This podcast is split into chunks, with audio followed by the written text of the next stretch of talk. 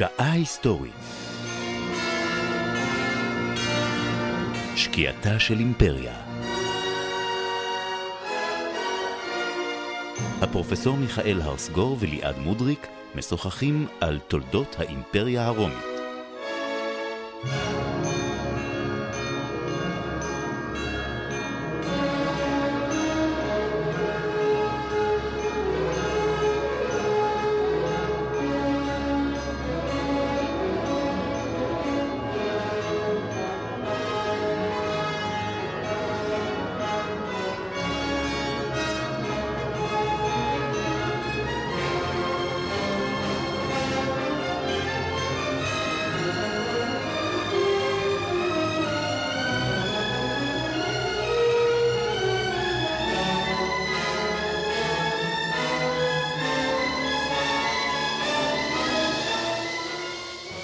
שבת שלום פרופסור. שבת שלום.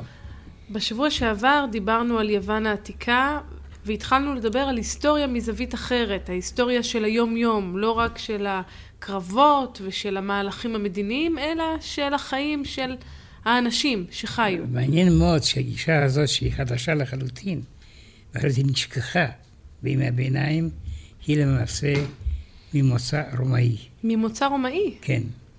תחת השפעת רומא התחילו להבין גם את ההיסטוריה היוונית אחרת.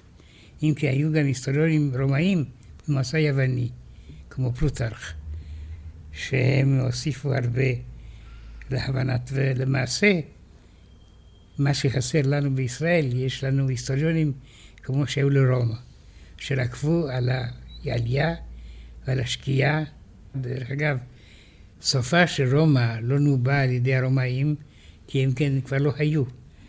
אלא על ידי אנגלי במאה ה-18, שזה נבואה אחרי המעשה. כן, זה נשמע לי קצת מוזר, איך אפשר לנבא משהו שכבר התרחש? בדיוק. אבל הוא ציטט, ואיזה משפט שלו, לפי דעתי, הוא מאוד מאוד קצר, אבל משמעותי. כדי להסביר את שקיעתה של רומא, יש לו ארבע מילים.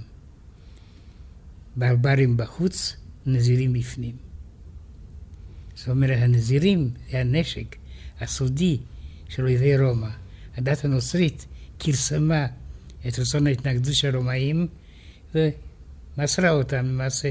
גם הברברים כבר נוצרים, כולנו נוצרים, ישו מלכנו, סוף הדבר. וזה מה שהוביל לנפילתה של האימפריה הגדולה הזאת. כן, ואני מפחד מאוד, ואני רוצה למנוע שבעתיד יגידו על ישראלים ברברים בחוץ, חסידים בפנים. המסר ברור. תרשה לי להחזיר אותנו בכל זאת לימי רומא. כשאנחנו מדברים על היסטוריונים בעת העתיקה, הכוונה היא לאנשים שתיעדו את ההווה, כלומר יותר כמו עיתונאים, או לאנשים שחקרו את העבר, כפי שאנחנו מתייחסים להיסטוריונים היום. גם זה וגם זה. כי נגיד ש... יוספוס פלביוס, הוא תיעד את תקופת חייו בעיקר. כן, אבל הוא גם משתמש במקורות אחרים. והוא דווקא דוגמה מעניינת מאוד של היסטוריון, מאוד קפדן, מאוד קשור לאמת, אם כי פה ושם הוא קצת מטשטש את החולשות של עצמו. טוב, זה קשר סלקטיבי. כן, אבל הוא היסטוריון כביר. ועד היום הספר שלו על יהודה, תהילתה וסופה, הוא ספר יסודי של ההיסטוריוגרפיה העתיקה. עכשיו, בנוגע לרומא, יש להזכיר את טיטוס ליביוס, שנקרא ליבי על ידי האנגלים, וזה היסטוריון מאוד רציני, מפני שהוא חקר את הארכיונים של רומא, והביא לנו את ההיסטוריה הראשונה, ההגיונית, של הרפובליקה והאימפריה הרומית. למעשה הוא מת בתקופה כשהאימפריה התגבשה. אבל אלה היסטוריונים שפעלו בשירות השליט? הם... או שהם היו עצמאים מתוך באמת ניסיון לחקור את העבר? הם היו עצמאים, אבל אחרי זה המפעל שלהם היה כל כך מעניין, שהשליטים רצו לנצל אותו, ואז הם הטיפו והיטיבו איתם, ומשכו אותם אל השלטון. וזה משהו שמופיע כל הזמן בהיסטוריונים עד המהפכה הצרפתית. ההיסטוריה היא נשק. היסטוריה היא נשק לעתיד. מפני שאני יכול לפרש את העבר כדי שיצדיקו את מעשיי בעתיד. זה עניין של מורשת. המנהיגים רוצים להצטייר באופן הכי חיובי שאפשר, בעיני הדורות הבאים. כן, אבל הם רוצים גם להצטייר כיורשי המסורת הנכונה, כן. ולא המסורת המזויפת, הבלתי נכונה. ככה יש כאן יסוד ביקורתי, שלנו הוא חשוב מאוד. אגב, באיזו תקופה חי ליביוס? זה, הוא חי למעשה תקופת סוף הרפובליקה וראשית האימפריה, והכתיבה שלו היא כל כך לא רפובליקאית, שההיסטוריונים העתידים היו חייבים לשים לב, מפני שטיבריוס, טיבריוס הוא הקיסר השני, אחרי אוגוסטוס, היה מאוד אנטי-רפובליקאי, וכל שהיה ריח של רפובליקה לא מצא חן בעיניו.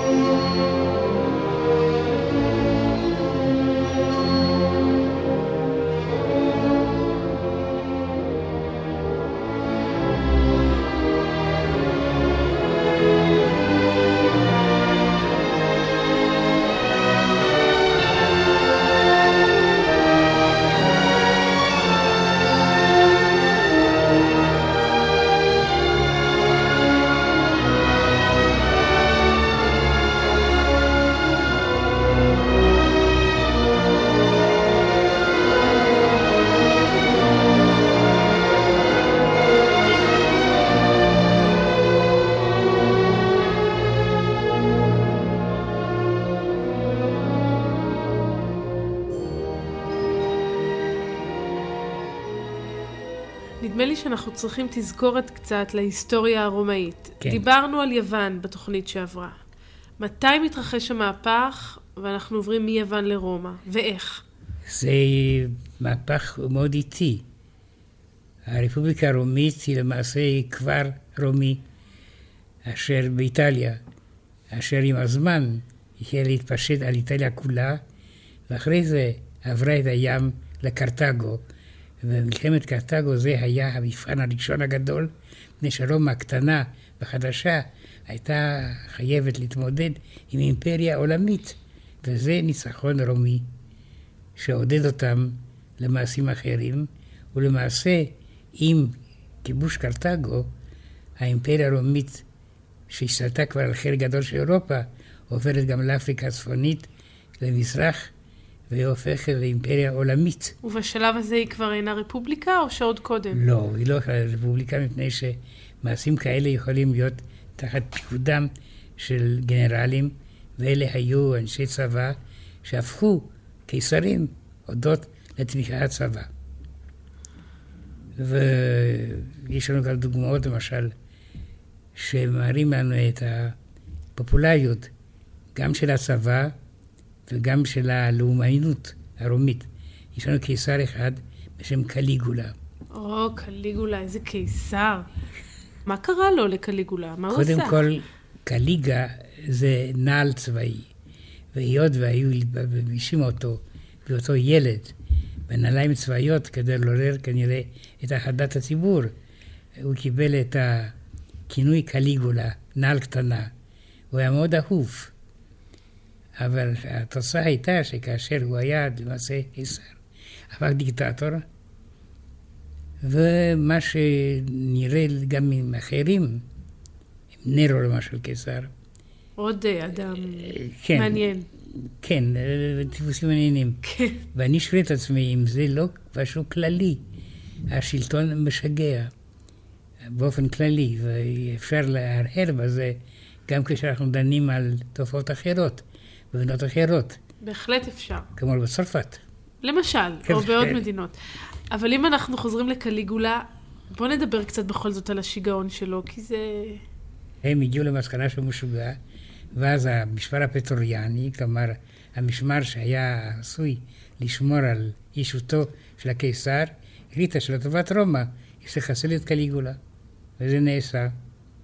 ואחרי זה באו אחרים, יותר שפויים, אם כי המשפחה הראשונה ששלטה ברומא לא הצליחה להתגבר, לפי דעתי, על המכות שבאות לפגוע בשושלות אחרות, ואחרי זה קלאודיוס, והתחילה השקיעה של השושלת הזאת.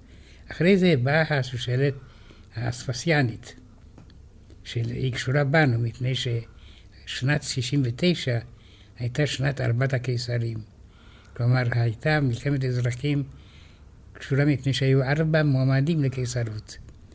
וזה נוגע לנו, היהודים, מפני שהקיסר אשר ניצח במלחמת ארבעת הקיסרים היה וספסיאנוס.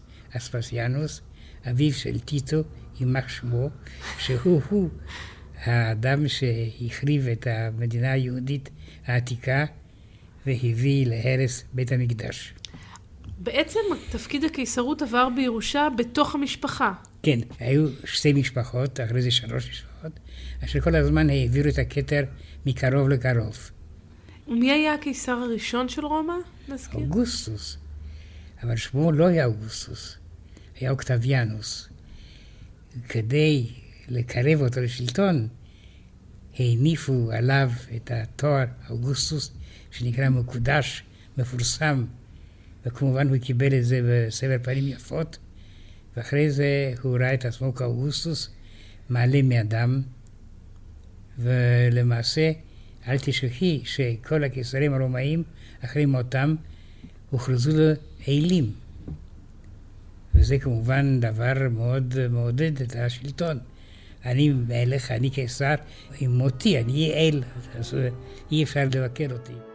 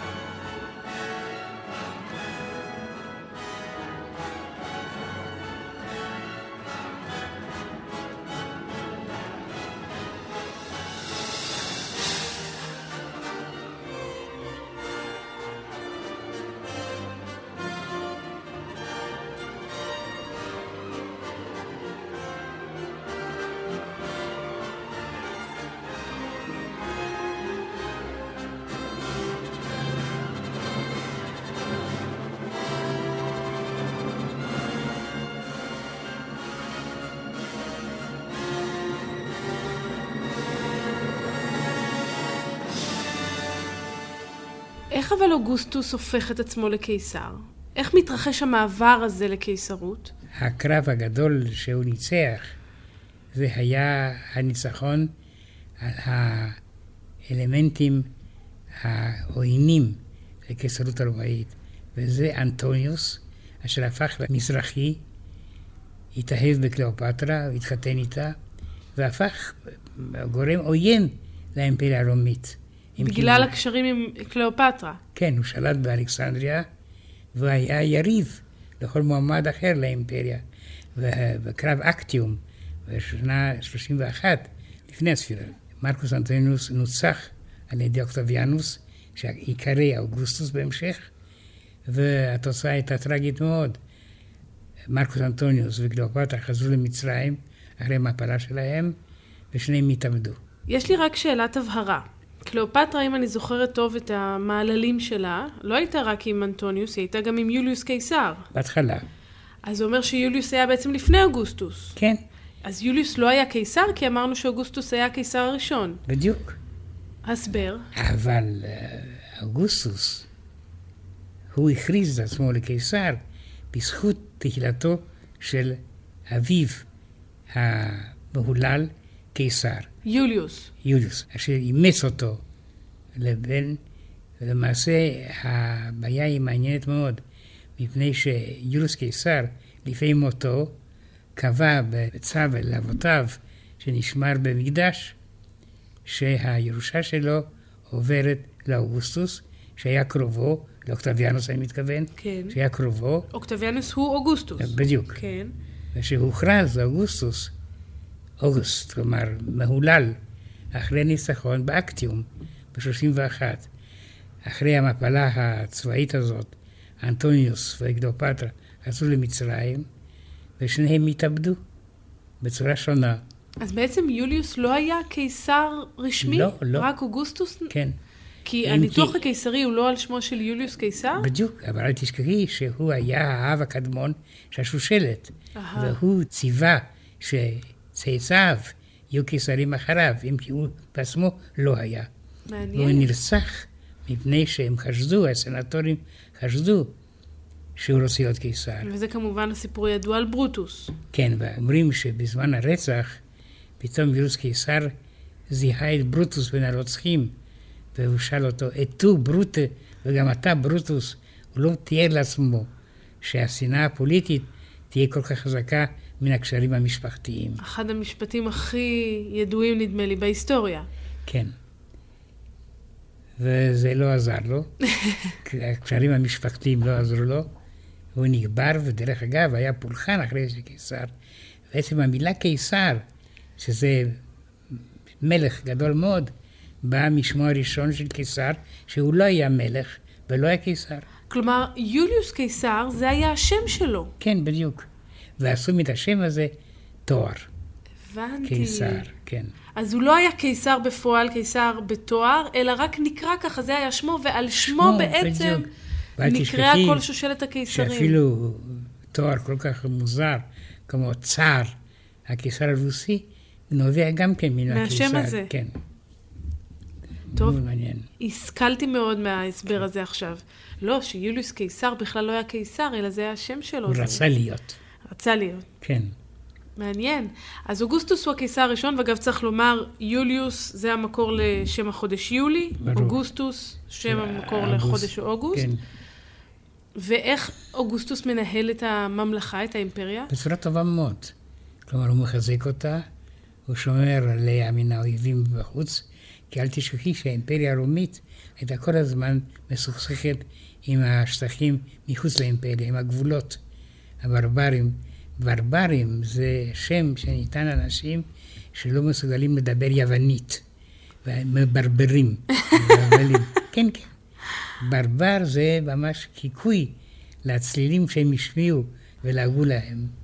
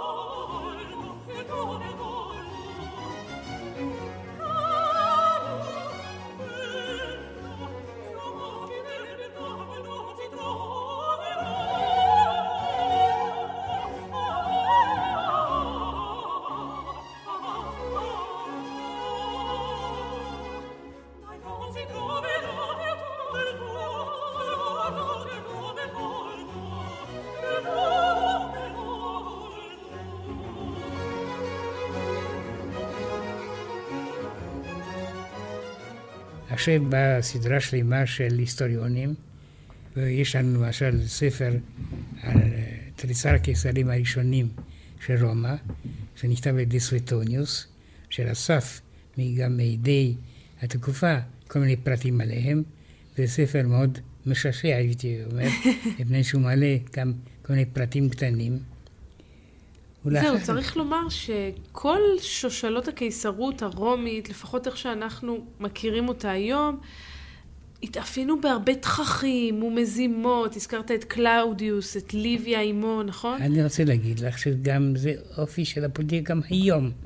ככה שאנחנו יכולים להשמיץ את הרומאים. תראה, היום יש מזימות מסוג אחר. בפעם האחרונה שבדקתי, אולי למעט מקרה אחד באוקראינה, לא ממש מש, משתמשים בתמיסות רעל ומנסים לחסל מנהיגים, אלא עושים את זה בדרכים אחרות. מה את יודעת? אני לא יודעת. בדיוק. אני לא יודעת, אבל אז זה הכל, האימא מנסה לחסל את הבן שלה, הם אה, קושרים מזימות אחד מאחורי גבו של השני. שזה מעניין, מפני שזה מראה שאהבת השלטון עוברת כל אהבה אחרת.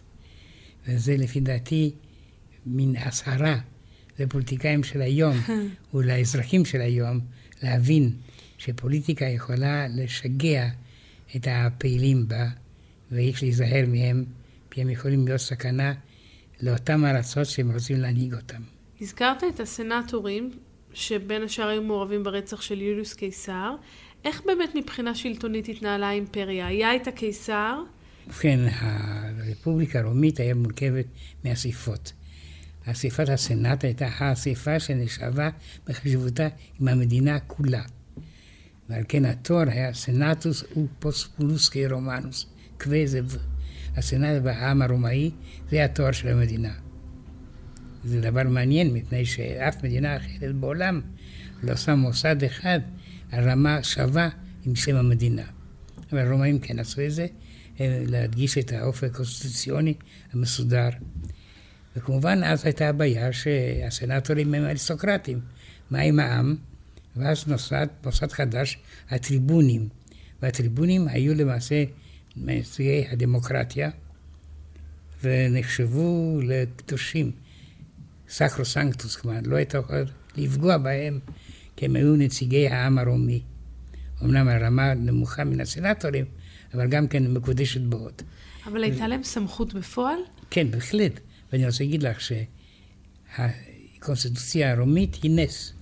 העובדה שבמשך מאות בשנים, בתקופה כל כך פרימיטיבית, המוסד הזה התקיים, והגיע להישגים גדולים מאוד. מה הם עשו? הם עשו את האימפריה הרומית. וזה היה דבר גדול מאוד, מפני שהקשרים באימפריה היו מסודרים להפליא. היו נקודות בתוך האימפריה להחלפת סוסים, ועל כן פקודה יכולה להגיע מרומא לקצה האימפריה בפחות מ-48 שעות, פחות או יותר, מפני שבסוסים הללו שהחליפו היה גם מזון, והאימפריה הייתה מאורגנת בצורה נפלאה מבחינה זאת. יכולת להגיע או להודיע או למסור משהו לקצה האימפריה במשך 24 שעות, 48 שעות במקרה הגרוע ביותר. אבל אני מנסה להבין את מערכת היחסים שבין הרשויות השונות, כמובן הראייה מוגבלת אולי למונחים המודרניים, אבל יש לנו את הסנאט, יש את הטריבונים ויש את הקיסר, אז מה, היית מקביל את זה לכנסת, ממשלה וראש ממשלה? פחות או יותר. הטריבונים היו מקבלים החלטות בפועל? כן, והם היו מעלים את הזה ודורשים שיכבדו אותם. אבל זכות ההכרעה הייתה של הקיסר. כן, אבל היות ואנחנו נכנסים בתקופה שנקראת הדקדנס, השקיעה הרומית, השלטון התחיל לפעול בהפרעות גדולות ביותר כל זמן. ומה שמעניין ומה שמעצוב, שכל ההיסטוריונים הגדולים של רומא הם פעלו מחוץ לתקופת השקיעה. כלומר, האחרון היה טקיטוס, והוא פעל במאה השנייה. זאת אומרת, אין לנו תיעוד. סקירה, בדיוק, ניתוח היסטורי של תקופת השקיעה. ובגלל זה נזקקת לאותו היסטוריון אנגלי מן המאה ה-18. כן, לצערי הרב. אבל אני רוצה להגיד לך שהרומאים היו מודעים לשקיעה. ואני, זה מאוד מעניין, זה, אנחנו יודעים באיזו מידה היו מודעים לדבר הזה. למשל, החיים היו יותר ויותר טובים, והשכבה השלטת הייתה משתוללת, אורגיות, לא הפסקה, שתייה, ומעניין מאוד שלסדרת הדירות בבית הרומי הוסיפו עכשיו דירה חדשה, כלומר חדר חדש, הוומיטריום, אזור הכאה. הכאה? כן, מפני שהם אכלו כל כך הרבה, ורצו לאכול כל כך הרבה. אה, הכאה, חשבתי מכות, אתה אומר להקיא. כן, היה וומיטריום, to vomit, זה נקרא להקיא באנגלית. והוויטריום זה היה מקום שאחרי שהם אכלו, הם הוציאו את האוכל החוצה כדי להיות פנויים לאוכל אחר. זה הדבר, אחד הדוחים ששמעתי מימיי. לא רק זה, אבל הם התחילו לאכול מה שנקרא היום דליקטס, למשל. הם ידעו שהזמיר שר מאוד יפה. אז הם חשבו שגם יהיה נחמד להרוג אותו ולאכול אותו. לא. אז? הם רצו לאסוף לשונות זמיר ולאכול את זה. להרוג אותו כדי להוציא את לשונו ממקורו ואז לאכול את הלשון, כן. ואז להקיא אותה וללכת לאכול עוד לשון. כן. החיים הטובים. עוד איזה... עכשיו אני, אני מטיל ספק אם האמת הייתה כל כך גרוטסקית, כפי שהתיאורים שהגיעו אלינו עד היום. מה באמת מקור התיאור, התיאורים האלה? תראי, הם ידעו שסוף סוף uh, האימפריה שוקעת. אבל אלה היסטוריוני חצר שמספרים על זה? לא היו היסטוריוני חצר. היו כל מיני קרוניקות, היסטוריוני חצר או לא חצר, או עוינים, אויבים שלהם, וככה התפשט התמונה המאוד מאוד נעימה של השקיעה הרומית. וזה למעשה נתן לעמים השונים להשתחרר, בינינו גם לעם היהודי. זהו, בשלב הזה האימפריה הרומית באמת חולשת על הרבה מאוד, אני לא יודעת איך לקרוא לזה, עמים, אוכלוסיות. כן, תראי, למשל, הם הטביעו מטבע מיוחד, יהודי הקפטה, כלומר יהודה השבויה, אחרי הניצחון שלהם על המורדים היהודים ועל כיבוש ירושלים. ויהודה קפטה רואה חייל רומי השומר על אישה קשורה שוכבת ליד עץ. וזה כמובן אה, מטבע תעמולתי, שהרומאים רצו להוכיח לעמים האחרים, כי מטבע זה היה הולך לכל הפרובינציות, מה קורה כאשר עם מתמרד נגד השלטון הרומי.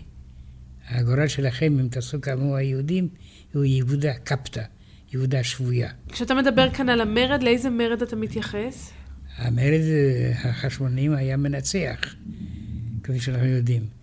המרד נגד רומא לא היה כל כך מנצח, ונתן לרומאים לכבוש ירושלים ולהעלות את בית המקדש באש.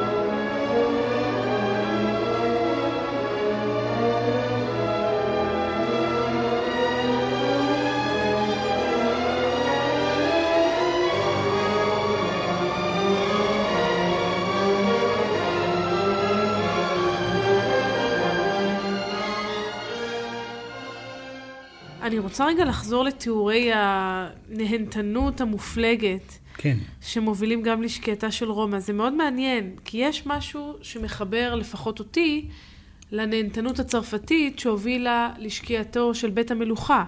הרי גם בית המלוכה הצרפתי והמהפכה הצרפתית, אחת הסיבות לפרוץ המהפכה הייתה הנהנתנות המופלגת של בית המלוכה, המשפט המפורסם של מרי אנטואנט, אם אין לחם תאכלו עוגות, וכאמור שכבר הסברת לנו שהיא לא אמרה אותו, אלא אחותה אמרה אותו. זה לא עוגה, בריאוש. בריאוש. זה לחם מתוק. כן. זה לא ממש עוגה. זה מעניין ששלטון שמגיע לרמה כזו של סיאוב, נידון למפלה. כן, אבל אני רוצה להזכיר לך שסופו של השלטון הזה מלא עשיר בתיעוף, זה מהפכה צרפתית.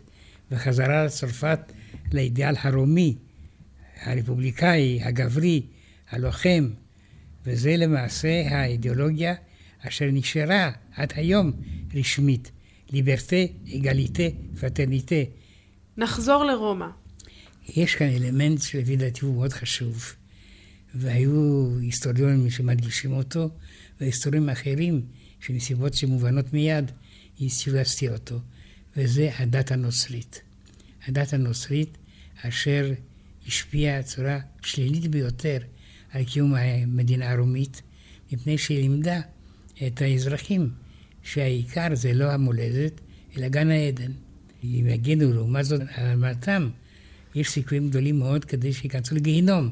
מפני שהדת הנוצרית הייתה עכשיו מתארת את הגיהינום בצורה מאוד מאוד תעמולתית, כדי להוכיח למאמינים, מי שלא נוצרי, סופו גיהינום. ככה שכאן היה עניין פוליטי, ולצערי הרב, רוב ההיסטוריונים הרומאים נמצאים באמצע ההיסטוריה של האימפריה. אין לנו היסטוריונים של תקופת השקיעה. ועל כן זו תקופה מאוד בלתי מובנת ובלתי ידועה, וקורבן לכל מיני פירושים מוגזמים או תעמולתיים. איך הנצרות למעשה חודרת לאימפריה הרומית? ובכן, היה, הדת הרומית התעייפה. היא לא הבטיחה גאולה. מה הייתה בכלל הדת הרומית? זו דת האלים אתה מתייחס? דת האלים, כמובן. Uh, בעצם הוורסיה הרומית לדת היוונית. בדיוק. השמות היו אחרים, כן. אבל האלים היו אותם האלים, והיה צורך שבבית היא פינה אחת המוקדשת לאלים, שהיא חייבת להיות מאוד נקייה, מסודרת, ובזה הסתפקו. בזה האזרח הרומאי הובטח שהאלים שומרים על ביתו ועל משפחתו. עכשיו באה דת חדשה ממוצא מזרחי, שמדברת על אבדון, גיהינום, על גאולה, גן עדן. זה ביטויים לגמרי חדשים, מאוד מפתים. אני יכול להגיע לחיי נצח בתנאי שאני אפקוד במדינה שלי. כך שבמקום הפטריוטיזם, שהמלכד את האזרחים הרומאים להגנת המדינה, מופיע עכשיו מושג אחר, חדש לחלוטין, הדת הנוצרית. והיא למעשה מסכסכת בין השלטון לבין האזרח, מפני שהיא מעלה ערך גדול חדש. ואני רוצה להגיד לך, אנחנו מדברים על רומא, ואני רוצה לקפוץ למאה ה-19. והמלך האחרון של שושלת הבורבונים... בצרפת. בצרפת. שרל העשירי קבע חוק שמי שפוגע בלחם הפנים השמור בכנסייה, דינו מוות. אף פעם הצו הזה לא הוגשם. אף אחד לא נהרג מפני שהוא פגע בלחם הפנים. אבל עצם העובדה שהאזרחים ידעו שהאיום הזה קיים, ואם חלילה הם יפגעו בלחם הפנים, זה ממש לחם פשוט. כן. אז דינם מוות. וזה הביא את ההמונים למרוד נגד שאר העשירי ב-1830, ולשים קץ לשלטון הבורבונים, ככה שאלוהים, במקום לעזור לבורבונים, הביא למפלתם. אז אנחנו כל הזמן מקשרים בין ההיסטוריה הרומית להיסטוריה הצרפתית. אני חוזרת שוב לרומא, שם באמת הייתה הכרזה רשמית על הנצרות כעל הדת של הרפובליקה, של האימפריה. קונסטנטין הגדול. קונסטנטין הגדול, הקיסר, אשר נהיג את הדת הנוצרית ברומא כדת רשמית, לא התנצר אלא לקראת סוף חייו. כשהוא הרגיש שהוא גוסס, אז הוא אמר שיביאו לו את הכומר לנצר אותו. מדוע? הוא פחד שהוא מתנצר לפני מותו, הוא עוד יעשה חטאים, ואז הוא לא יזכה לגן העדן. רק הוא רצה שהתקופה בין ההתנצרות שלו למותו תהיה הקצרה ביותר. שזה מאוד מעניין. הכל התחיל אצלו בגלל חלום, נכון? בזמן כן. הקרב. אבל נוסף לזה, הייתה גם אמו, הלנה, אשר, אה, פרט מאוד מעניין עבורנו, הלנה רצתה לראות את ירושלים, ששם חי המשיח, ישו. והקיסר נתן לאמו לבוא לירושלים, והלנה, שהייתה בירושלים, היא-היא אשר זיהתה בצורה שירותית ביותר המקומות של העיר, של עיר הקודש, כקשורים עם חייו של ישו.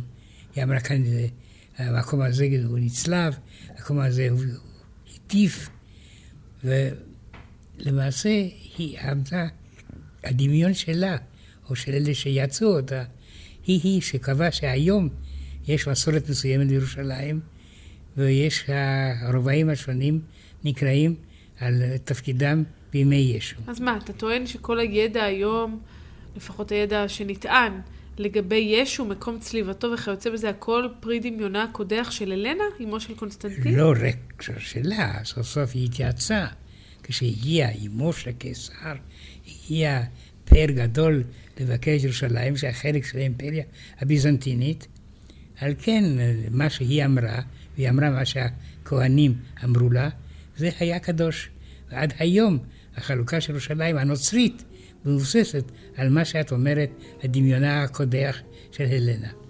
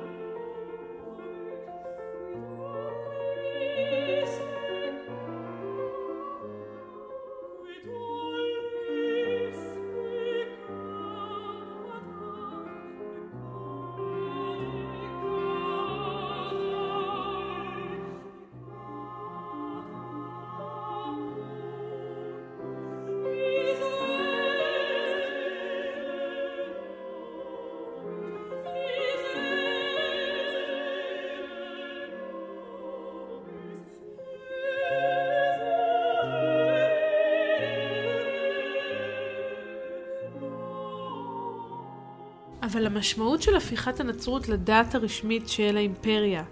אמרה שנגיד כמו בימי האינקוויזיציה כולם היו חייבים להתנצר והייתה דרך, הייתה משטרה שדאגה שזה יקרה או שזה היה הרבה פחות אני רוצה להגיד לך, אני לא הסתרתי מן הציבור שאני אוהב נומיזמטיקה, זה מדע המטבעות. ואני רוצה לציין שאם ניצחון הדת הנוצרית בא שקיעה עמוקה מאוד בדומיזמטיקה. עד שהנוצרות, עושי המטבעות השתדלו שפרצוף הקיסר יהיה ריאליסטי. כן. וידמה למשל מודל שהקיסר עצמו. עם הנוצרות, דמות הקיסר כבר לא חשובה. על המטבעות מופיע צלב. ואפשר להגיד שניצחון הנצרות זה שקיעת האומנות. והמטבעות הן יותר ויותר מכוערות, עד הסוף הן בלתי מובנות בכלל. אבל הם כפו על כל האזרחים, על כל הנתינים, הרי היו שם נתינים המונים. בהחלט. הם כפו על כולם להתנצר? זה חדר לחיי היומיום של לא כל... הם לא כפו, הם לא נתנו למי שלא היה נוצרי זכויות שוות. ועל כן אה, הם נאלצו... יצרו תמריץ. כן, הם היו במצפונם, כן או לא, אי אפשר לדעת. אבל הם רצו לעשות מה שאחרים עשו, כדי להיות נחשבים לאזרחים טובים, נתינים טובים. המילה אזרח כבר נעלמת, ועכשיו המילה היא נתין. כלומר, מי שמקבל את שלטונו של הקיסר הנוצרי. בשלב הזה כבר מתחילה הכנסייה כגוף ממסדי להיבנות? כלומר, האפיפיור וזה, או שזה יותר מאוחר? לא, עכשיו, עכשיו. האפיפיור הוא בעל סבלנות גדולה מאוד. האפיפיור הנוכחי, יש לו איזה אלף או אלפיים שנה של סבלנות, כדי שעד שהם הגיעו לתקופה של היום. ויש לזכור שהאפיפיור היה שולט על מדינה עד 1869, כאשר המדינה האיטלקית החדשה, שהוחרמה על ידי האפיפיור, כבש את רומא, ועל כן אה, האיטלקים היו חייבים לבחור, או הם קתולים או הם איטלקים. זה היה כמובן קשה מאוד. עד הסוף האפיפיור הבין והוא חזר והכיר במדינה האיטלקית, ואז בא מוסוליני והציע פתרון, להפוך את הגן של האפיפיור למדינה, צ'יטה דל ותיקנו, והמדינה הזאת, המיקרוסקופית, תחתום על ברית עם איטליה, והיא תוכר בתור מדינה, עם מטבעות, עם דגל, עם הכל. הדגל, דרך אגב, הוא לבן צהוב. וזה המצב של היום. פיוס התשיעי היה למעשה האפיפיור הריאקציוני ביותר, אשר דן לגיהינום כל מי שמאמין בעניינים מודרניים. זה באיזה תקופה? זה 1869.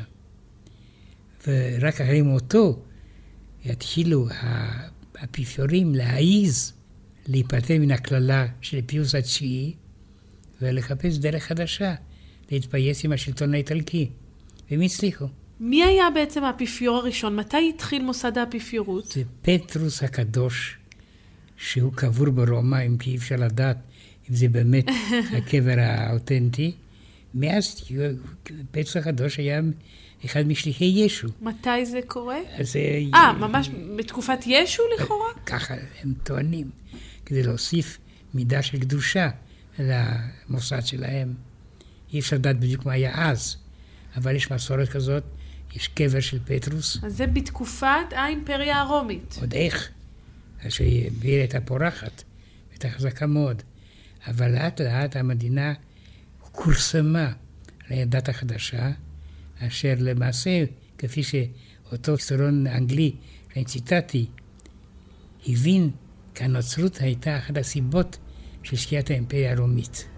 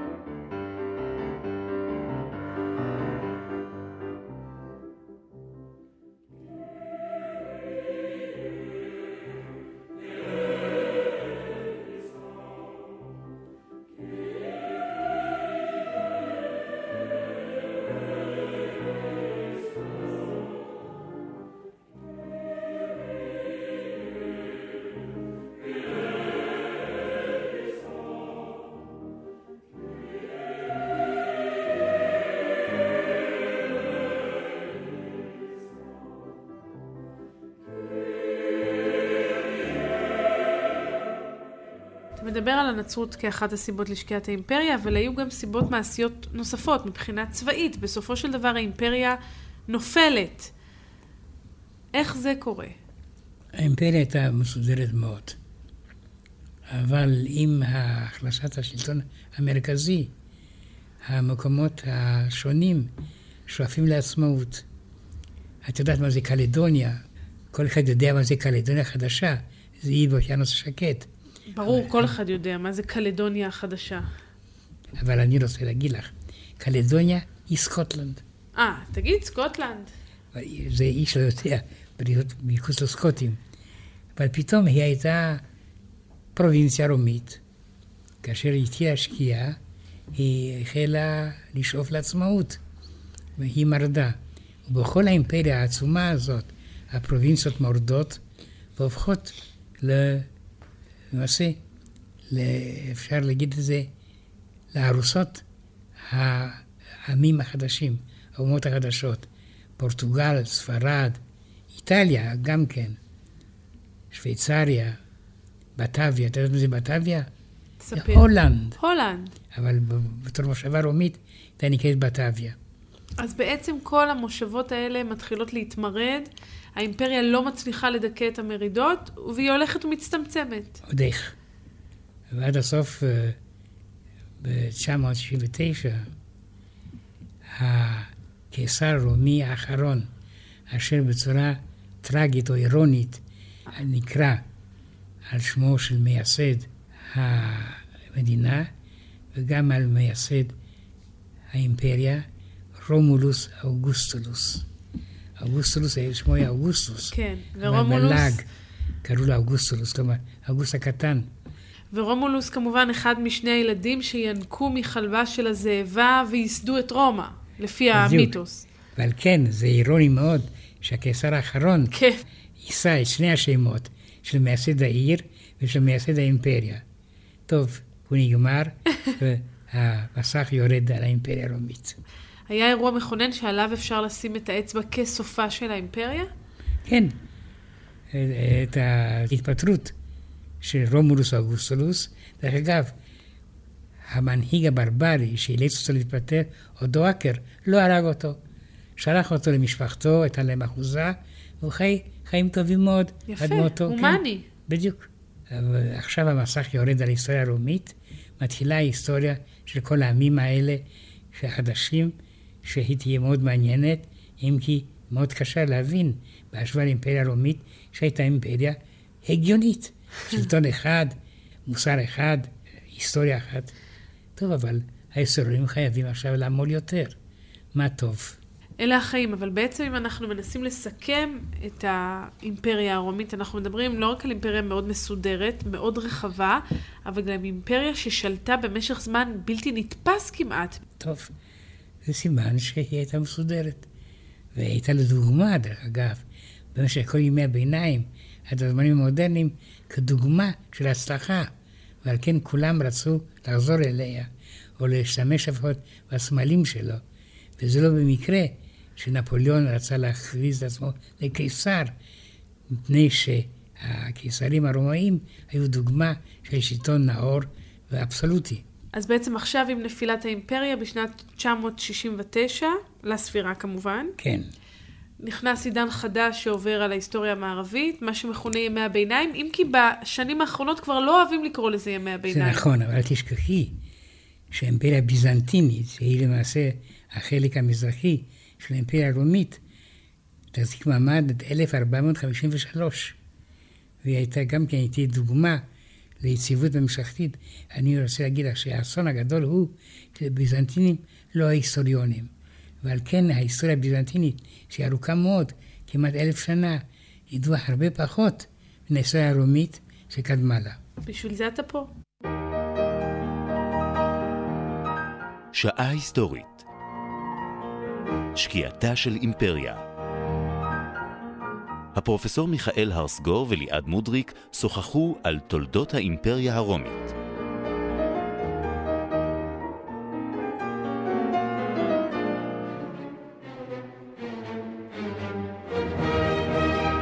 עורכת דרור שרון, ייעוץ מוזיקלי עמליה רוזן, ביצוע טכני אופירה יעקב, דור אבידן ואלון בורנשטיין.